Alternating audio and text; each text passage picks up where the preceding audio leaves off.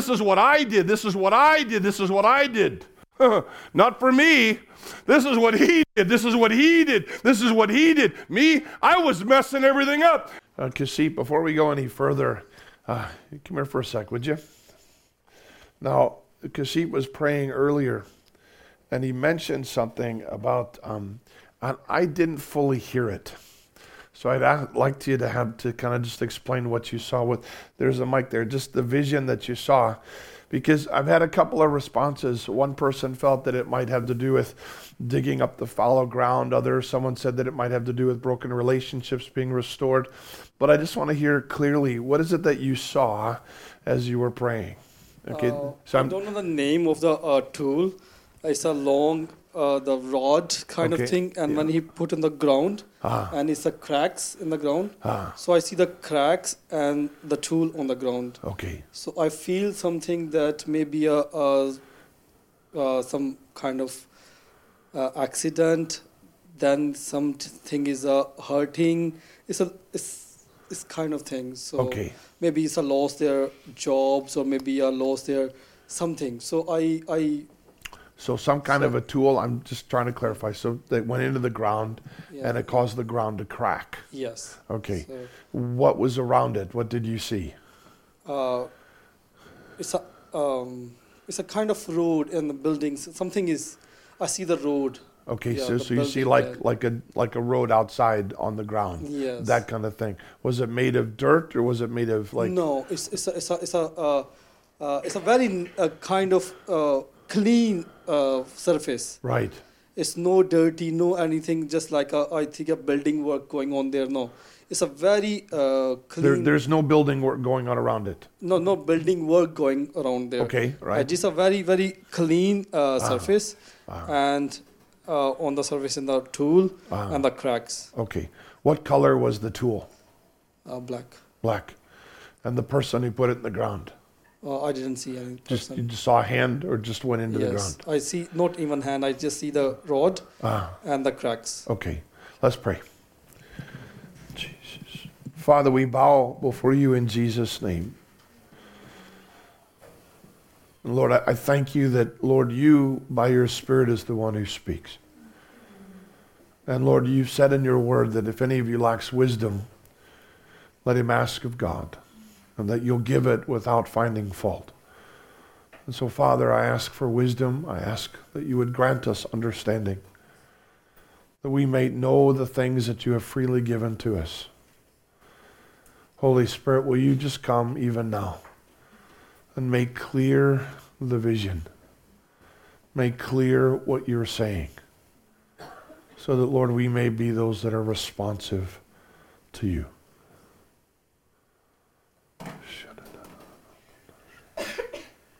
Father, we will wait on you with hearts expectant.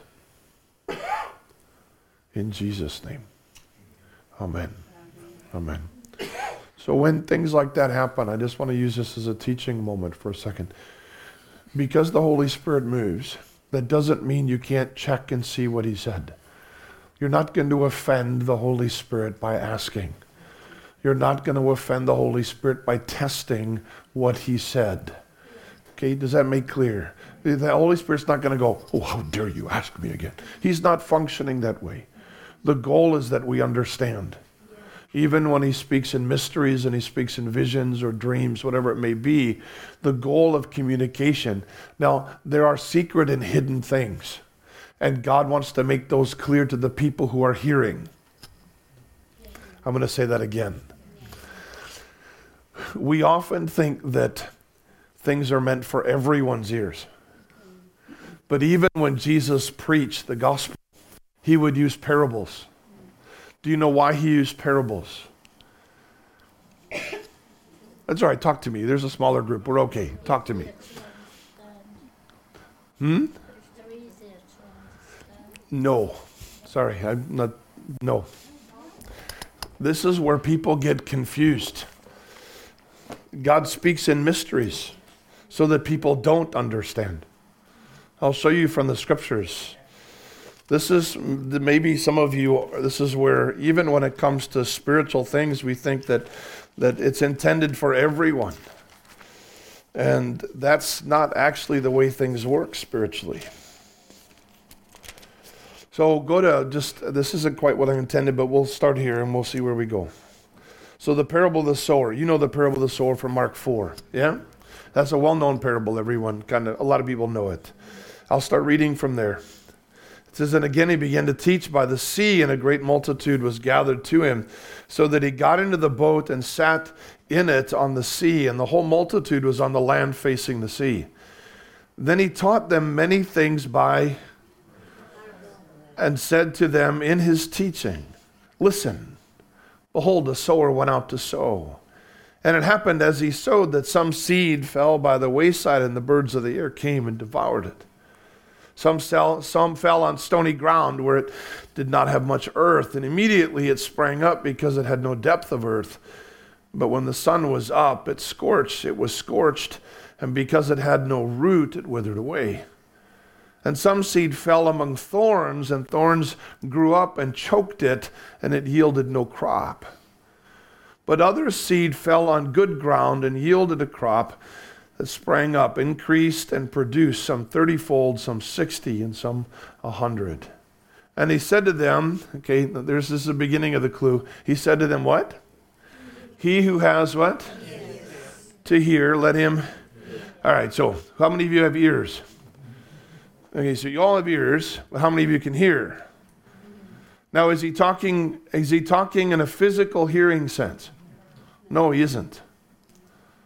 Uh, he's saying, "Let him who has ears to hear." The assumption is that it's not everybody has ears to hear. Let them hear. Then he goes on in verse 10, it says, But when he was alone, those around him with the twelve asked him about the parable. And he said to them, To you it has been given to know the mystery of the kingdom, of the kingdom of God. But to those who are outside, all things come in, so that seeing they may see and what? No, no, hang on now. Seeing they may see and what? It'll be clearer. What does it say? See, these aren't my words. I'm trying to, I want to see, some, like I said, sometimes we deal with pop theology. And, and we, someone said it and we're like, oh, that's it. But when you compare it to Scripture, actually it's said in parables so that seeing they will see it but not perceive. What it means to perceive it means to understand. So they'll see it, but yet not what? That's why it's given in parables. And hearing they may hear and what? Understand? It says not understand. That's the purpose of them. See, I've heard people say too, well, parables were given just to make things easier to understand. Actually, Jesus said it's the opposite. This may be strange teaching to you, I don't know. I'm just reading the text. These aren't my words. He said, Lest they should turn and their sins be forgiven them. Then he goes through the explanation from verses 13 down to 20. So there are mysteries that God speaks that are intended for some to understand, and others are left in the dark. That's what Jesus says. To him who has ears to hear. Not everybody has ears to hear. And when he speaks it, he says, Those who have them, let them be opened in Jesus, and let them be opened so that they can hear and perceive. He said, To you it's been given to understand the mysteries. It's not been given to everyone. He says it to those outside. Those are given in parables. Do you know why that is? One of the reasons that God does this is so that He deals with us in a framework called grace. Grace is from God, it's not determined by you. It's not how smart you are, it's not how studied you are, it's not how wise you are in your own eyes. It's God's sovereign working in people where He speaks, and with the speaking grants that understanding can come. Not for everyone. and this may be difficult for you. How many of you are believers this morning or this afternoon? Do you know you're a believer not because you chose, but because He chose? See, your mind was so dark outside of Christ, you didn't have the capacity to understand spiritual things. Your mind was so dark. And please hear me, I'm not just talking about those of us who maybe had, had drug issues and street issues. The religious, the religious person He's speaking in parables even to those that are religious and they, they know it's about them often. They say it, but they don't understand because it's a sovereign grace issue where God is speaking. Are we okay? I'm going to touch on some things that might till up some soil here. Maybe I'm the one to go like that to the ground. because the fallow ground does need to get broken up. And some of these things where we think we have it all in place, and God says, actually, you need to go deeper than that. Can, so, so parables aren't given to understand it easier. It's given so that the understanding of it only comes from heaven. When Jesus questioned Peter, and the disciples, Who do men say that I am? Matthew, I think that's Matthew 16. Who do men say that I am? And some said, Well, you're, they, they said that some say you're John the Baptist, you're one of the prophets. Peter, who do you say that I am? And Peter says, Well, you're, you're the, the Christ, the Son of the living God. What was Jesus' response to him when he makes that profound, profound confession. See, the demons knew who he was, but when they begin to speak, what did he do? He shut them up. Because revelation isn't supposed to come from a demonic source. Everyone goes quiet. See, I feel like I'm hitting things like, you know, one of those guys who plays like the xylophone, everything but ding, ding, ding. The, the, the reality of who Christ is isn't supposed to come from a demonic source. I've met people I remember this one guy went to this Bible study and and I said, Well, how'd you come to faith? And the guy said, Well, I was I knew this warlock guy and he turned into a rat and he ran off. He said, At that point I knew God was real, so I became Christian. Really? So the revelation that he had was from a demonic source. You guys got real quiet then. Demons know who Jesus is. Demon possessed people can know who Jesus is without relationship.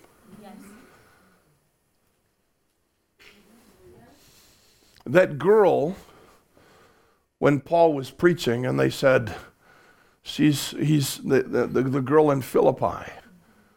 and, and she goes, These are servants of the Most High God and they're here to tell you the way of salvation. What she said was absolutely right, wasn't it? That's who they were. They're men of God. They're here to tell, preach the gospel. And, but the source wasn't from God.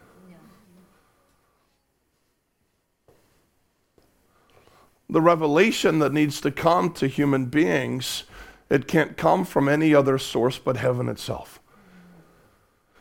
Jesus says that in when he deals with Peter, he says it, he says it in, in Matthew 16.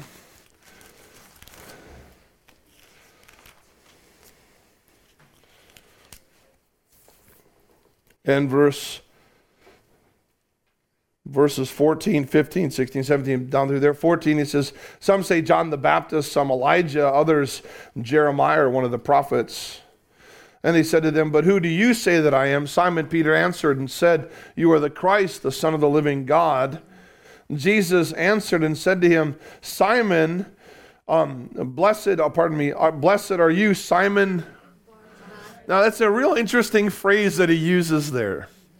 Son of Jonah, that's what he says. Do you know what do you know what Jonah, do you know what his name means? Dove. Put it together, saints. Simon, son of the Spirit, flesh and blood has not revealed that to you. But who? My Father. It's a heavenly revelation that comes to the heart individual that opens their eyes so that which was hidden becomes plain that which was dark becomes light that which that which no heart can perceive and understand becomes normalized in the eyes of the heart of an individual where the spirit is moved. He reveals Christ. He's the only one that can it comes from heaven, not from men. See, I can preach. You can have a really good preacher. They can explain doctrine and preach the gospel, and people can sit there none the wiser. Revival has happened where people sit in the middle of God moving in power, miracles happening right before their eyes, and yet can't see.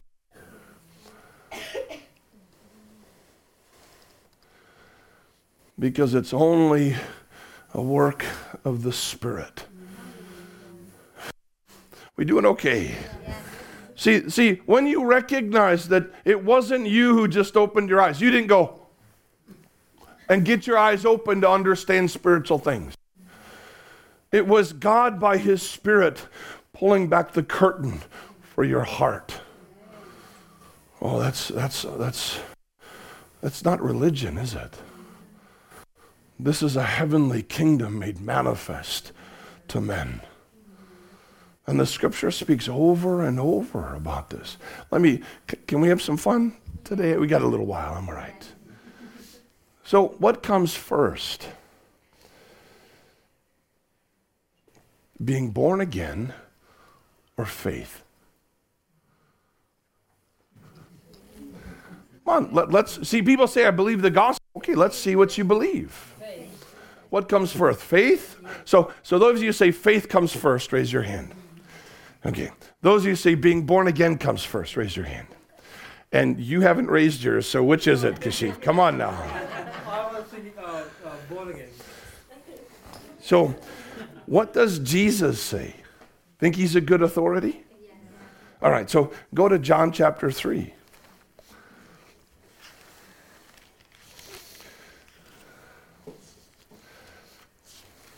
I'm having fun. This is fun. See, I, I, like, I like breaking down false ideas about the gospel. I love doing that and building people up in the truth. I really, I really do. I enjoy showing the absolute supremacy of Christ.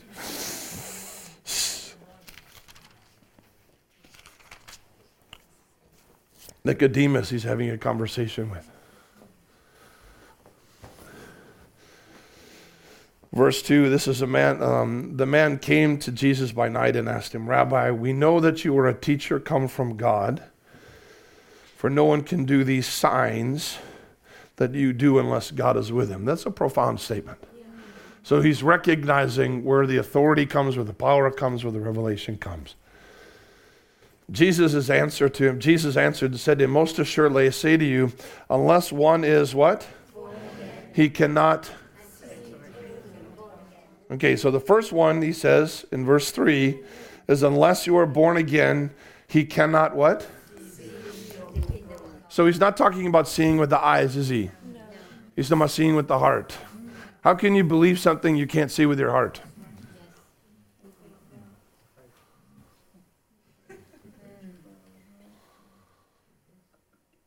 How can you do it?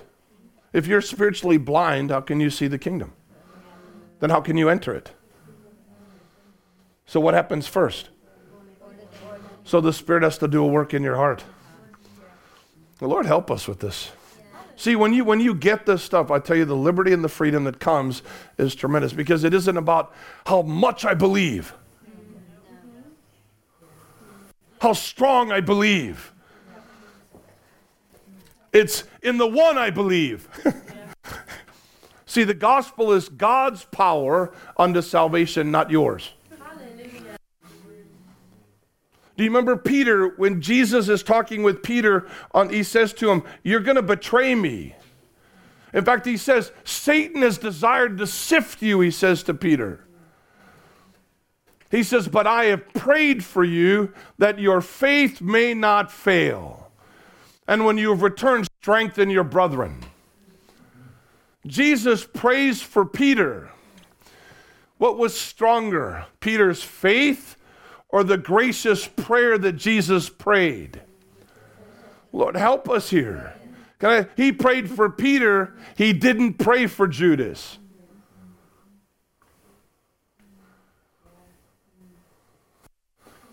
Salvation is of the Lord, it's not of man.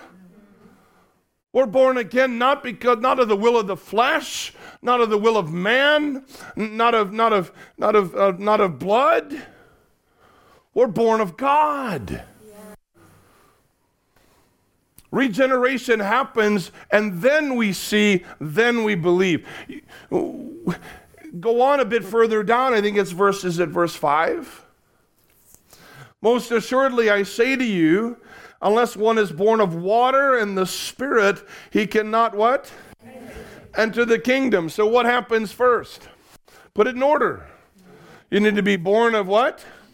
Water, and we'll get to that in a second. Then you what? Enter. Now, see, I've heard people, and, and, and I'm an ordained Baptist minister many years ago. Don't hold it against me, please. and so I wondered, well, what does it mean to be born of water? Is that talking about baptism? Okay, these are questions I asked. Does it mean like in the babies, you know, in the water, in the womb? Is that what it mean? Because, because, but actually remember who is Jesus speaking to? Who is he talking to in this context? Nicodemus, the teacher of Israel.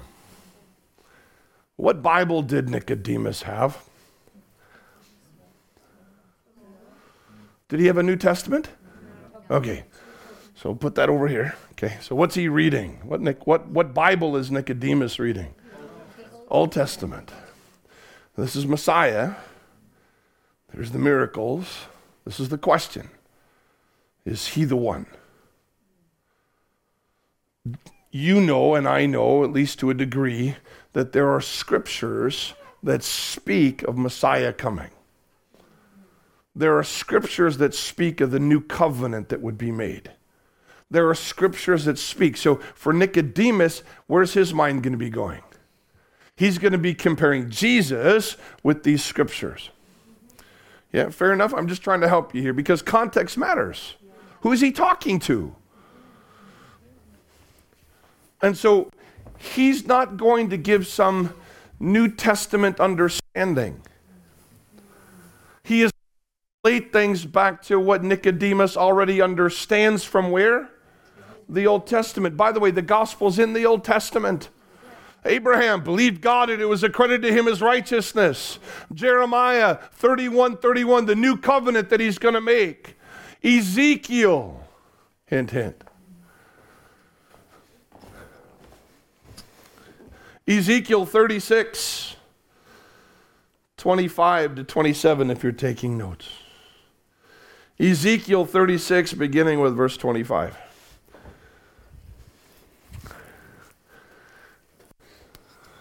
Usually it's on the thing as easy E. It's all right. Some of you have it in your Bible, so you've already got it. Ezekiel. It's one of the major prophets. It's a bigger book. That's the only reason it's a major prophet. Just filling in the gap here. So he speaks, then I will sprinkle what? Clean water, Clean water on you, and you shall be and I will clean cleanse you from all your filthiness and from all your idols. All your verse.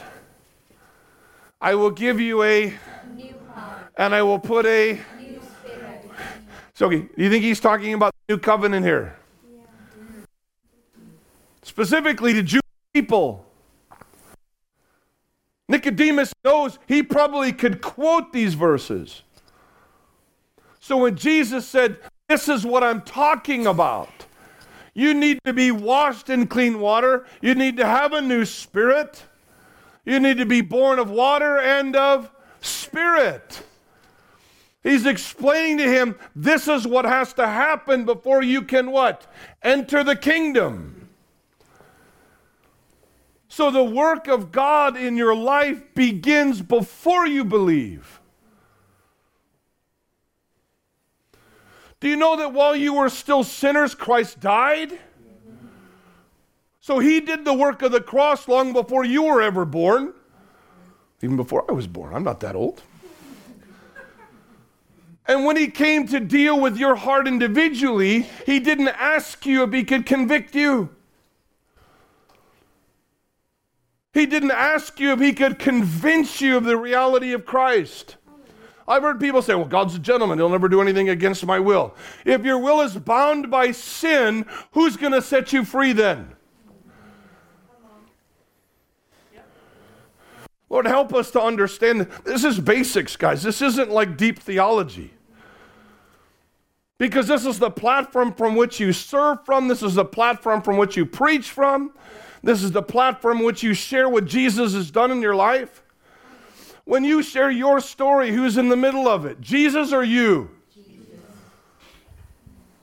Well, this is what I did. This is what I did. This is what I did. Not for me.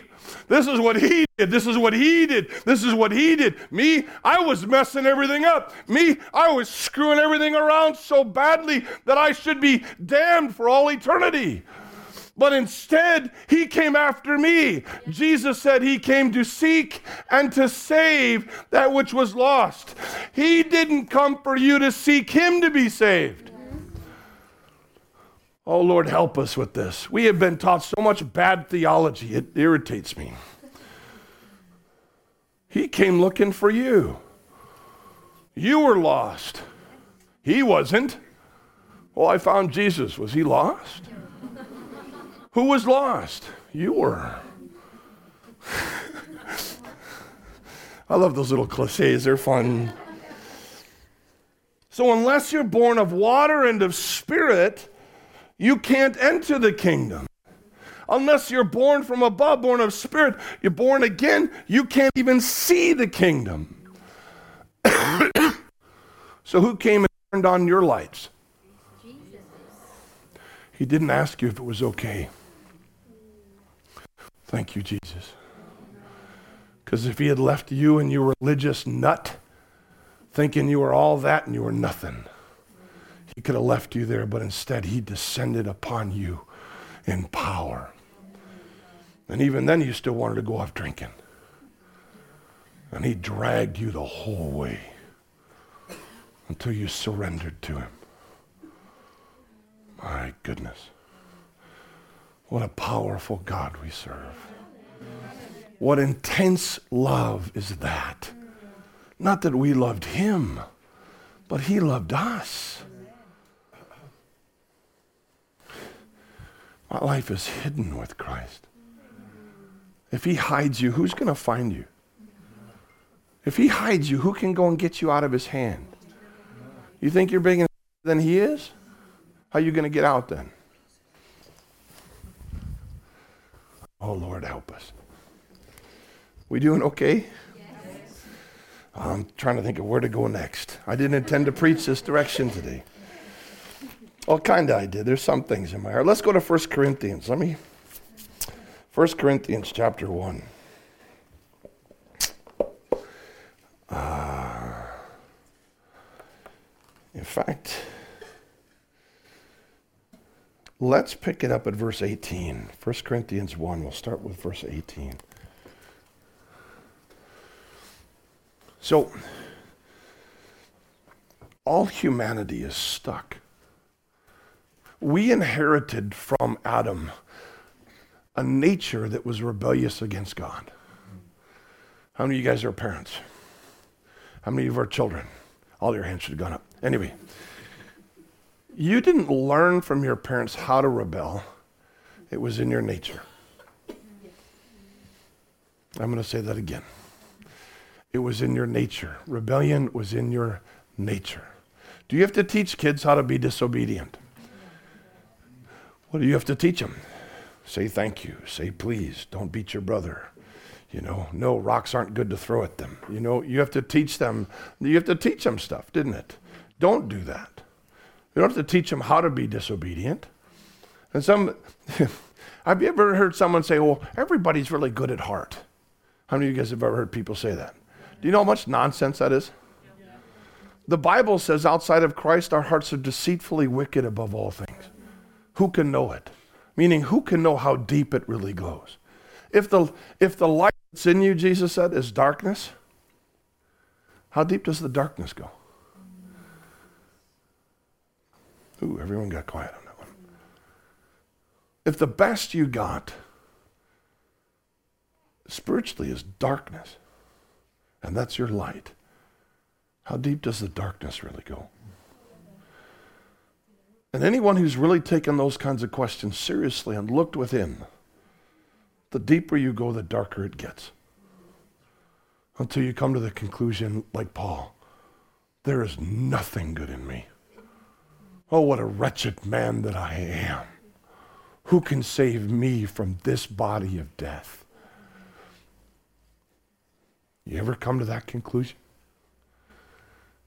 Oh, it's, it goes deeper than my performance. It goes deeper than just my actions. It's a heart issue.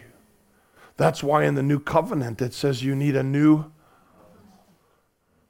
and a new spirit.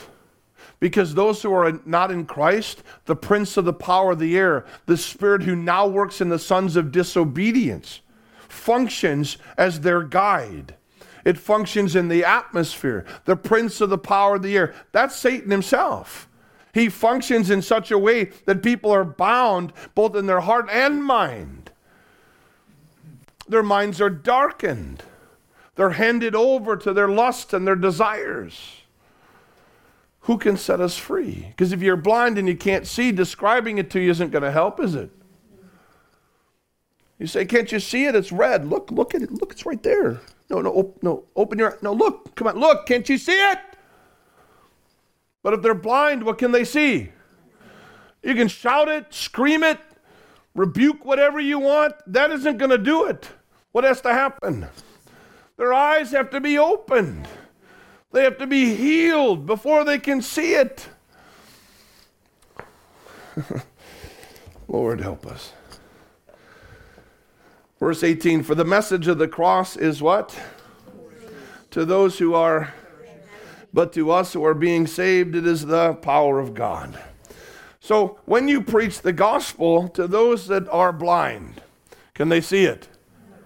If they're perishing, all right, here you go. Uh, the Bible says, Romans 3 23, for all have and fallen short of. So, how many, are, who, who's perishing in the world? Everyone without Christ is perishing. Everyone. We inherited nature from Adam. Right? When Adam was made, he was made in the image of God, in the likeness of God. He was breathed in the Spirit of God. He was alive unto God, in relationship with God. He sins, and that goes away. He has children after that. Genesis chapter 5 said Adam had children in his own likeness. We carried the image of Adam afterwards. And every one of us are born into that. So it's not just a performance thing that I need forgiveness for, it's a nature thing that has to get sh- shifted. I have to be, I'm dead, I have to be made alive. You were dead in your trespasses and sins, and you have been made alive together with Christ. I need, I need that life, not just forgiveness. I need to be born again. Regeneration. See, the darkness goes so deep that it's your very nature. I went through this. And I said, Lord, I argued with him. I said, every time I look in, I, why do you love me? I look inside and I have no reason why you should. I have nothing to offer you that's sufficient. I have nothing that I can do that would be good enough. Why do you love me? And I said, Lord, I think I'm broken. I'm not like the other person around me that I see. They seem to be all together and they like walk around praising you and they're speaking in tongues and they're doing all this kind of stuff. And Lord, I'm not, I, I was comparing my inside with their outside. Don't do that. That's a bad idea. But that's what I was doing. And in the process, God was dealing with me. And every I look in and there's no reason why you should love me. Lord, I'm broken. He said, Okay, how deep does your brokenness go? Oh, no, that was a deep question. I don't know. Deeper than the stuff I do. It's deeper than the stuff I love. It's deeper than, I don't know, me. Is my DNA? It's just, it's me. It's me. Whatever makes up me. I'm broken. And he said, That's why you need to be born again. How deep does the brokenness go? He doesn't fix the brokenness, He gives you new life.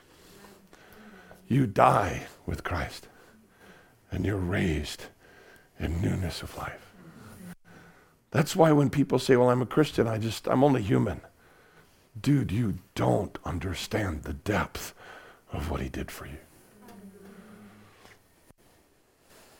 So when the gospel comes, if someone's that deeply broken, the gospel comes, they're perishing. And they look at the gospel, they don't see glory, they don't see wisdom, they don't see anything but foolishness. Probably before you got saved, you saw, saw, said the same thing. Well, that's just, that's stupid. The word is moronic. It's foolishness. You're an idiot for believing that, they'd say to you. Why, why, why, why do you take that stuff way too seriously? But when he comes by his power and he turns the lights on, all of a sudden you stop viewing it as foolishness and you can see it as the power of God to rescue you. This is important. See, I've had people say to me, well, people have natural faith and that's what they exercise in the gospel. I said, really? I said, I've met so many abused people. They can't trust anyone. That means the gospel is only for the good people that are fixed and in good condition, and all the broken ones, there's no hope for them. I said, I don't agree with you. I believe that faith is a gift from God through the preaching of the word by the work of the Spirit making it alive in them. So that means salvation rests in God and not in them. That means there's hope for every single person who will come to Jesus. Oh, Lord, help us. You see how these things get twisted. And if you're not careful, you can get sucked up into a theology that's just contrary to the gospel. We doing all right? Look at what time it is. All right. For it is written, verse 19. We'll keep those verses up on the screen. That's fine. 1 Corinthians. I want to get down to this part about choosing. It's an interesting phrase. Again, verse 19, it says, For it is written, I will destroy the wisdom of the wise and bring to nothing the understanding of the prudent. Where is the wise? Where is the scribe? Where's the disputer of this age? Has not God made foolish the wisdom of the world?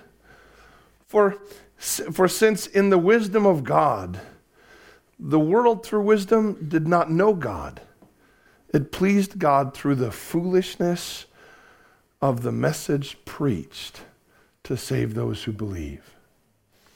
You know why people hate preaching? To the world, foolishness, preaching is foolishness. They hate it. They'd rather watch a video. I don't do a lot of. I just. I want to be careful how I say this.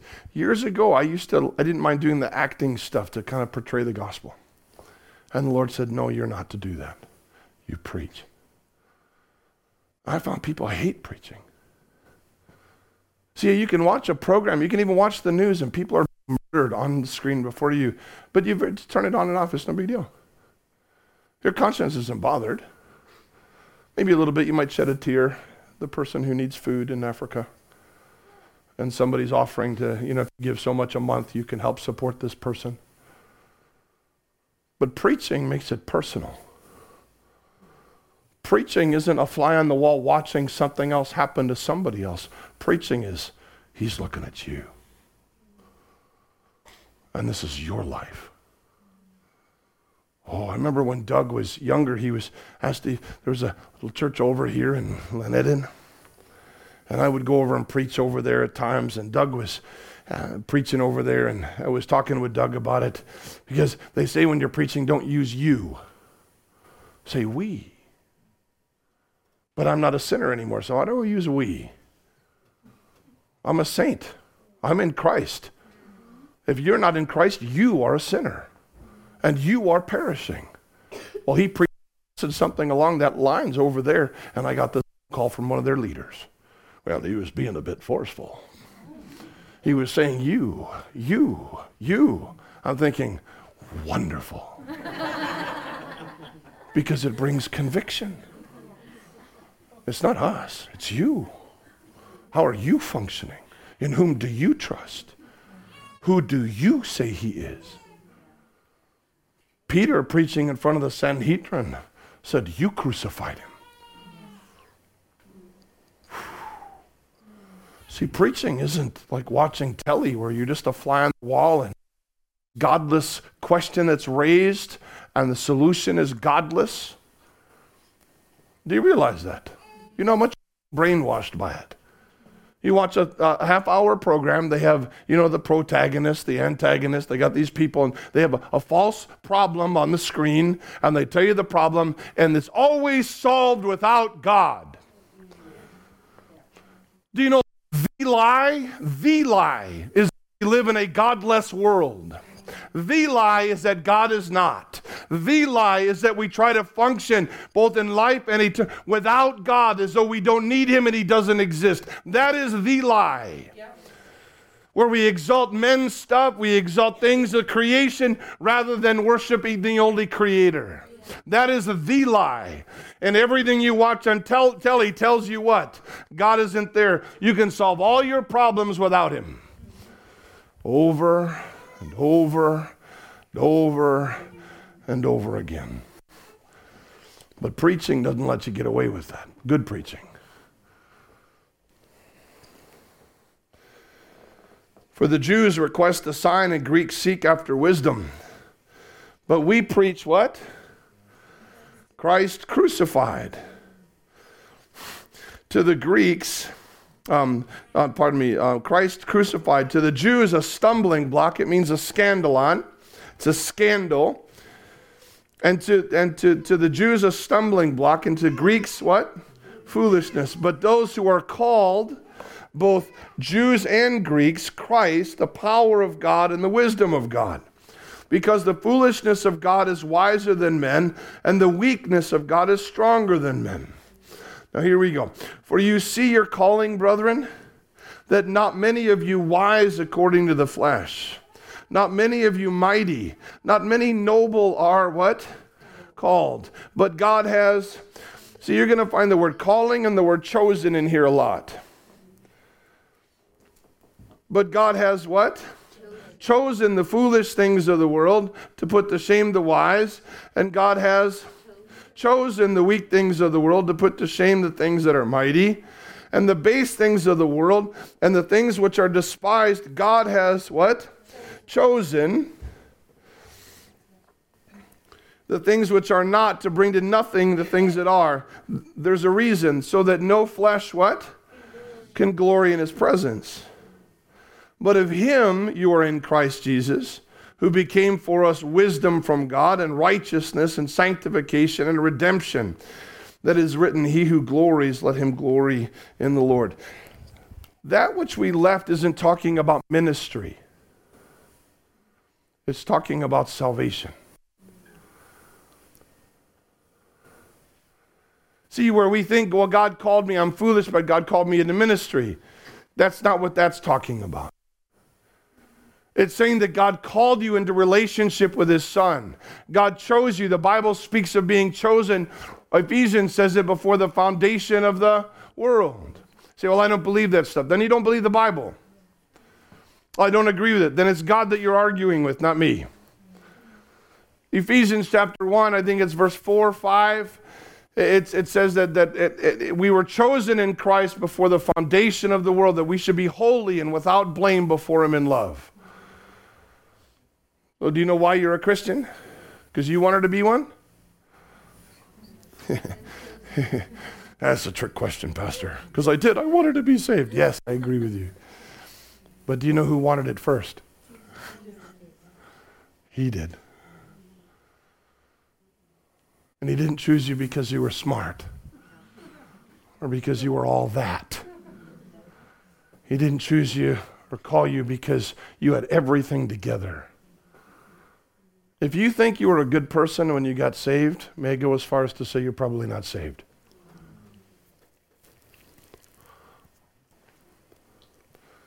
Because Jesus came into the world to save sinners.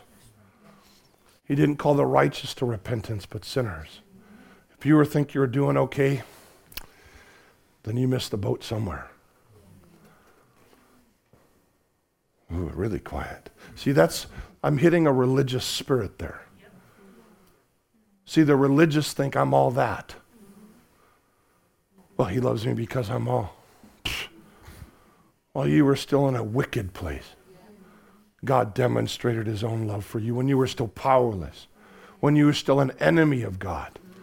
He demonstrated his love for you. While you were still sinners, Christ died for you. If you catch this, do you know what it releases you from? You.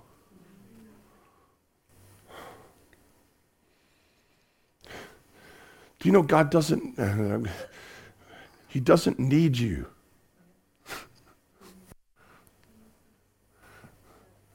If this offends you, I'm sorry, but He doesn't need you. He wants you. He's not dependent upon you. He wants to use you. He invites you into the whole process of His kingdom. He doesn't need you. He's the only independent being there is. He doesn't need your worship to make him feel good about himself. Even if there was no angels there in heaven worshiping, God is absolutely content. Because he knows who he is. Is this making sense? Yes. So when you're free from you, you're free to be used whatever happens. You stop waiting for everyone else to validate you and you just love them. See, we love those who love us. That's the problem. When you love those who love you, what good what what better are you than the heathen? Those who don't know God. And it won't take you long you figure out they can't love you. They just don't seem to have the ability to love me the way I need to be loved. So then what are you going to do? Well, I'm not loving them. Could you imagine Jesus saying that? He comes to his own, and his own don't receive him, it says. He comes to his own and he says, Well, I'll love you if you love me.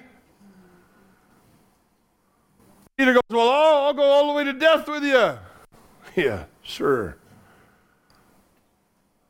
All of them forsook him, not just Peter. All of them ran. One of the guys, when Jesus is being arrested, wanted to get out of there so quick he left his clothes behind. Ran off naked. Boy, you got to be desperate to run off naked, don't you? Yeah. but Jesus didn't go, I love you if you love me. He loved us first. We love him because he first loved us, not the other way around. Oh, this brings release. So you just love me the way I am. Yeah, but he loves you so much, he's not going to leave you there. Yeah? So that's the freedom. Uh, I would take a couple more minutes. We started late, so. Go to, go to Romans chapter 3 real quick.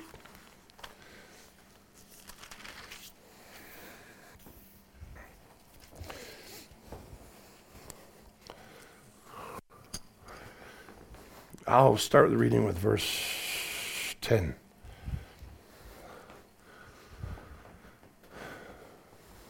Now, this might shock some of you. When I was when I was in when I was an early believer, I went to this big church in uh, it's called Willow Creek. It's about ten thousand people. I had only been a Christian about six months. Ten thousand people. I tell you, I waited forty-five minutes in a queue of cars to get into the car park to go to church. I was like, that was amazing. I was. I was like, that's amazing. I wasn't upset about it. I just like sat thinking, I wonder what the feeding of the 5,000 would look like if it happened today. That was my thought. And I get into church and I went there for about six months and I'd had enough. And this phrase they kept throwing around seeker friendly service. You ever heard that phrase? If you've been around church for a little while, you probably have. Seeker friendly service. You know, we want to make church so that someone who's an unbeliever comes in and they're, they're like engaged. They're like, it makes it easy for them to believe. You know, we want, to, we want seekers to come in the door and are seeking God and they can come in and they can. Now, you don't want to get too intense with them. You don't want to preach the gospel kind of too much in their face because you just got to, easy does it. Yeah? Truth little bit by little bit by little bit. That's the idea. Okay? Sound like a good idea? I thought it sounded like I thought it sounded right at the beginning. I'm like, I don't know. I've only been a Christian six months. But I'm going and and they ten, big auditorium. It was huge. They had these guys on the platform. They'd, do they'd act out things. And the guy would get up there and do this talk. We can call it preaching. It was a talk. And he'd, he'd do it for, I don't know, 15, 20 minutes. Not real long, real quick service. Wow, amazing sing a couple songs. There was an atheist guy there, had been going there for years, loved it. I thought, I'm, this is the truth. I'm not exaggerating. This is the truth. I'm just like. And then I read this in the Bible. There is none righteous, no, not one. So all those religious people who think they're okay, God says they're not. Full stop. There is none who understands. Verse 11. There is none who. What?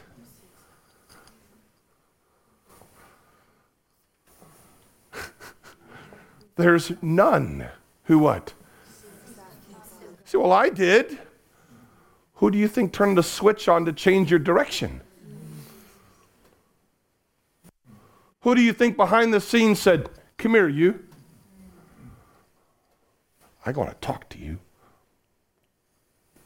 Paul the Apostle wasn't looking for Jesus, was he? He was on his way into Damascus, on his way there to persecute those that were contrary to the Jewish religion. And if he could get them to, to, to say something wrong, he'd get them in prison or worse, killed.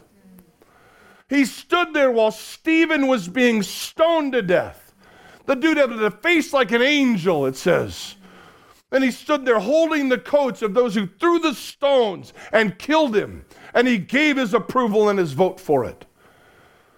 He was on his way to persecute Christians, and Jesus stopped him in his tracks, knocked him to the ground, blinded his eyes until he surrendered to him and said, Your Lord.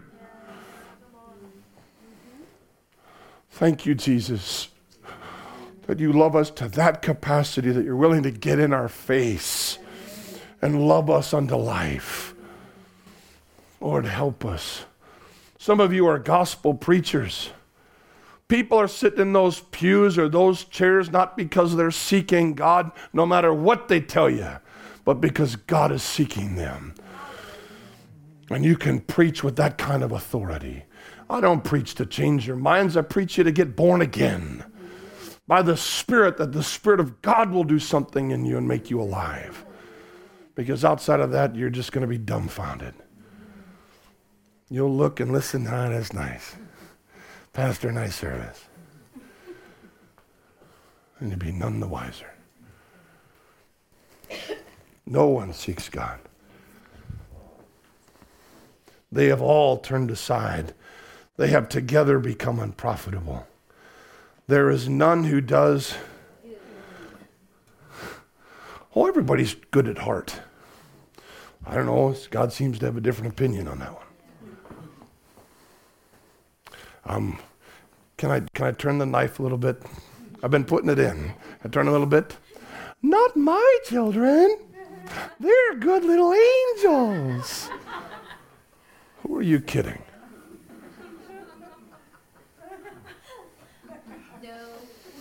Come on now. No one better say something bad about my child there. Like, uh, what are you talking about? I was meeting. I was at a meeting in, in Germany. And the one guy, they have these big, they call them Holy Spirit nights. 1,500 youth come to these things. Oh, that's incredible. Guy was saying that this one guy brought most of the people in his school, like 100 kids out of his school to come at, like a majority of them put their trust in Christ. I thought that's amazing. And they were talking about church planting and this. And I made, I, I asked the question. It was a public one. I had to kind of stand up and kind of put my neck out there. And I said, Can you tell me something? I, I, agree with getting your children involved. I have no problem with that. I love the fact that young people are here and you can get them involved, even praying for people. Fine, I have no issue. I said, But do you make a delineation between those that are born again and those that aren't? Went quiet. They said, uh, Can you repeat the question? We don't understand it. Well, these are leaders now. I said, Yeah. I said, I'm all for, I agree with working with youth. I want them involved, absolutely. I said, but do you make a delineation between those that are regenerated, those that are born again, and those that aren't? And then quiet again. And the guy who did like these big Holy Spirit night things, he goes, Who knows when someone's born again? And he went on to something else. And I was like, Wait a minute now. Is there evidence of being made alive in Christ? Yes. It's the transformational life. And then he said, Well, we had some 12 year old kid who was there, and they had a big name speaker, but it wasn't him. A 12 year old kid went over to this guy in a wheelchair, prayed for him. The guy got up out of the wheelchair, he was healed. And the whole crowd I was with there said, Wow, that's amazing. Yeah, fabulous. I'm all for it. Fantastic. Praise God. But do you know the Holy Spirit can use somebody who isn't regenerated? Jesus said, There'll be many who come to me in that day and say, Did we not do these things in your name? We prophesied. There were miracles, demons cast out. And he says, Depart from me, I never knew you. You can do the miraculous. You can see it happen in your life. It can happen to you. But without the work of the Spirit to where your heart is changed, they perish. Do you think those people will be surprised when they face Jesus that day? They're thinking, dude, we did the stuff in your name. Man, that's cool. I'm like, well, I'm getting into this, man. We're going to see Jesus. I don't know you. Whoa, dude, come on now. You know, I've seen people like on a Friday night, Saturday night in town, they queue up for the clubs. You, you can imagine yourself standing there Hopefully, not last Friday. You're standing in the queue and waiting to get in, and all of a sudden, up the queue comes this whisper It's full, it's full, it's full. Oh, you can't get in, it's full, it's full. You're standing, Oh, I've been waiting on here an hour, man, to get in this place. You're thinking, Should I wait here longer and wait for some people to come out? And you lean down and you see the bouncer. You go, Oh, I know the bouncer. What do you do? Be honest now. Yeah, you get out of the queue, you go down. Hey, man, how you doing? You know, flip, flip, you know, this. thing. You're saying, hey, I know you.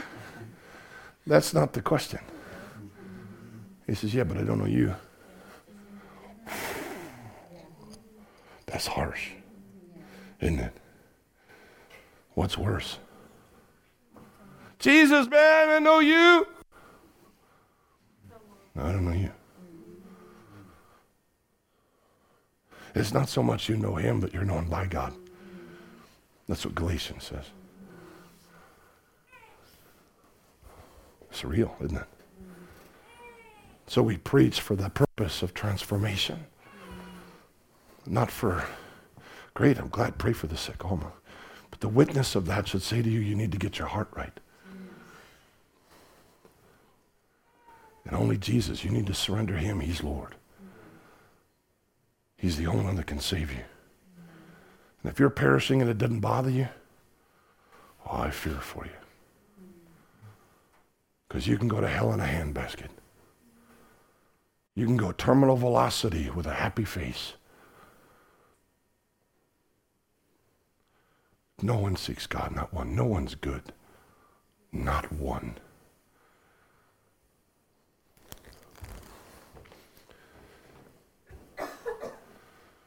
Their throat is an open tomb. With their tongues they have practiced deceit. The poison of asps is under their lips, whose mouth is full of cursing and bitterness. I find it interesting. Not only does Paul pick this up, but he's, he's writing out of the Psalms. One of the indicators of a heart transformation is the mouth changes.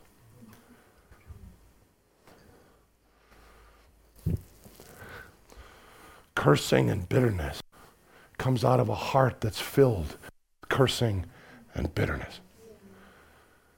Out of the overflow of the the heart speaks. Actually, the other way around, the overflow of the heart, the mouth speaks. You know, I used to cuss something terrible. I won't give you an illustration. I won't give you a demonstration either. I used to cuss something terrible. I used to love dirty jokes and all those nasty things. One of the first things that changed when I came to faith is that cursing stopped. It just went because my heart was changed. See, I go. I remember working over at Tesco's, and and they go into the into the lunch into the the the canteen. Everyone's sitting around. Everyone's telling jokes and those double meaning ones. You know what I'm talking about? Those words that they use that have two meanings. Usually something looking for kids. Or usually something sexual is involved in it. And I just sit there and I just pretend I don't have a clue as to what they're talking about. I can choose. I don't have to engage in it. I'm not stupid. They think I'm stupid because I'm Christian. I used to be just like them. But see, holiness and innocence are different. Do you understand what I'm saying? See, when, when, when your heart changes, I don't engage in those because I don't love that anymore. I don't want to. I don't have to. But if you're still full of cursing and bitterness, you need a new heart. If you can use the C word for someone, you need to repent. And I know our culture now. I've I was in a church. I took my little kids to this church. I won't tell you where it is. I don't want to I, I took them in there, and the pastor gets up and he says, You know, all the women, they can be really, and he uses the B word. In the pulpit, dude. I was in shock. There was like hundreds of people there. I don't know if you remember that. Oh, I did. I was like, mm, get my hands over my kids' ears, man. And swearing in the pulpit. No, listen, I'm, I'm all for realism, but I don't have to speak like that to convey the truth of an issue. I don't have to, I don't have to speak that way. Kids can understand what I'm saying. Can you understand what I'm saying? Do I have to cuss to get you to understand? Oh, good. Well, that's why you go. No let on, no let, no let, don't let any unwholesome word come out of your mouth. It's not necessary. Unless you're ignorant, and then you shouldn't even know the words anyway. But your mouth changes. Railing at people, shouting and screaming, cutting them down.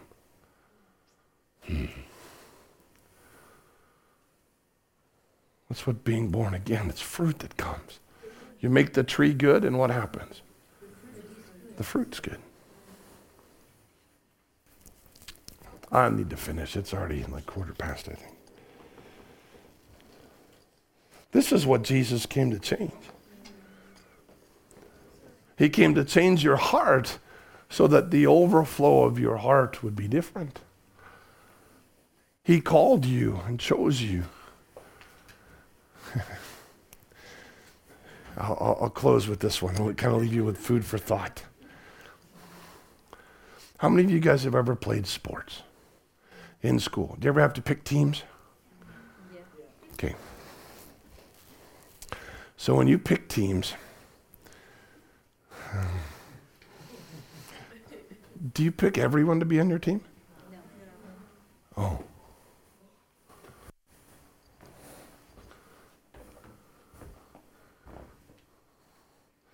That word chosen means to be called out, not as a whole, but individually.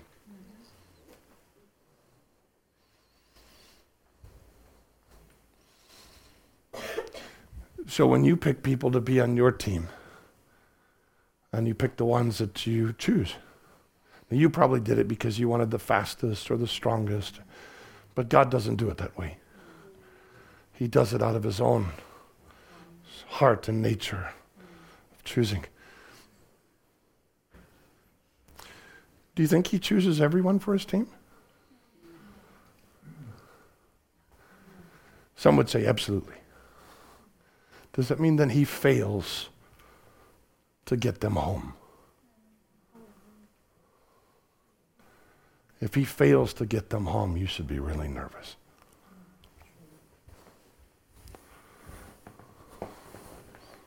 Or if he keeps what he saves, then rest in him.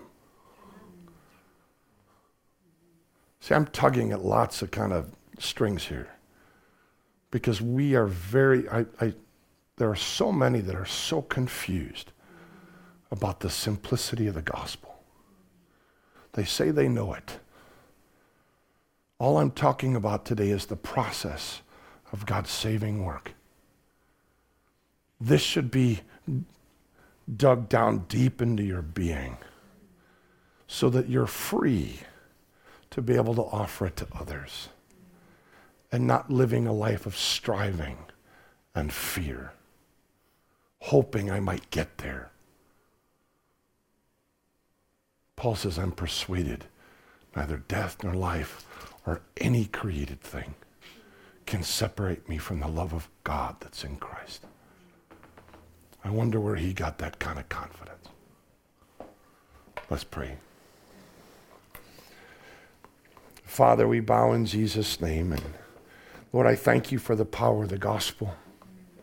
Lord, to many it's offensive, it's foolishness. I pray, Lord, that in Jesus' name you'd open eyes and hearts, that you'll help these, your word to go down deep into their very being, to bear good fruit. Lord, that their ears in Jesus' name will hear, and those that are able with your power to respond. Lord, I just thank you today that my salvation is hidden in Christ, that you are the strength of my salvation. You are my hope. You are my God. You are my light. You are my strength. You are the God in whom I trust. And without you, I'm nothing. Lord, come and be our all in all and set us free for Jesus' sake. Amen.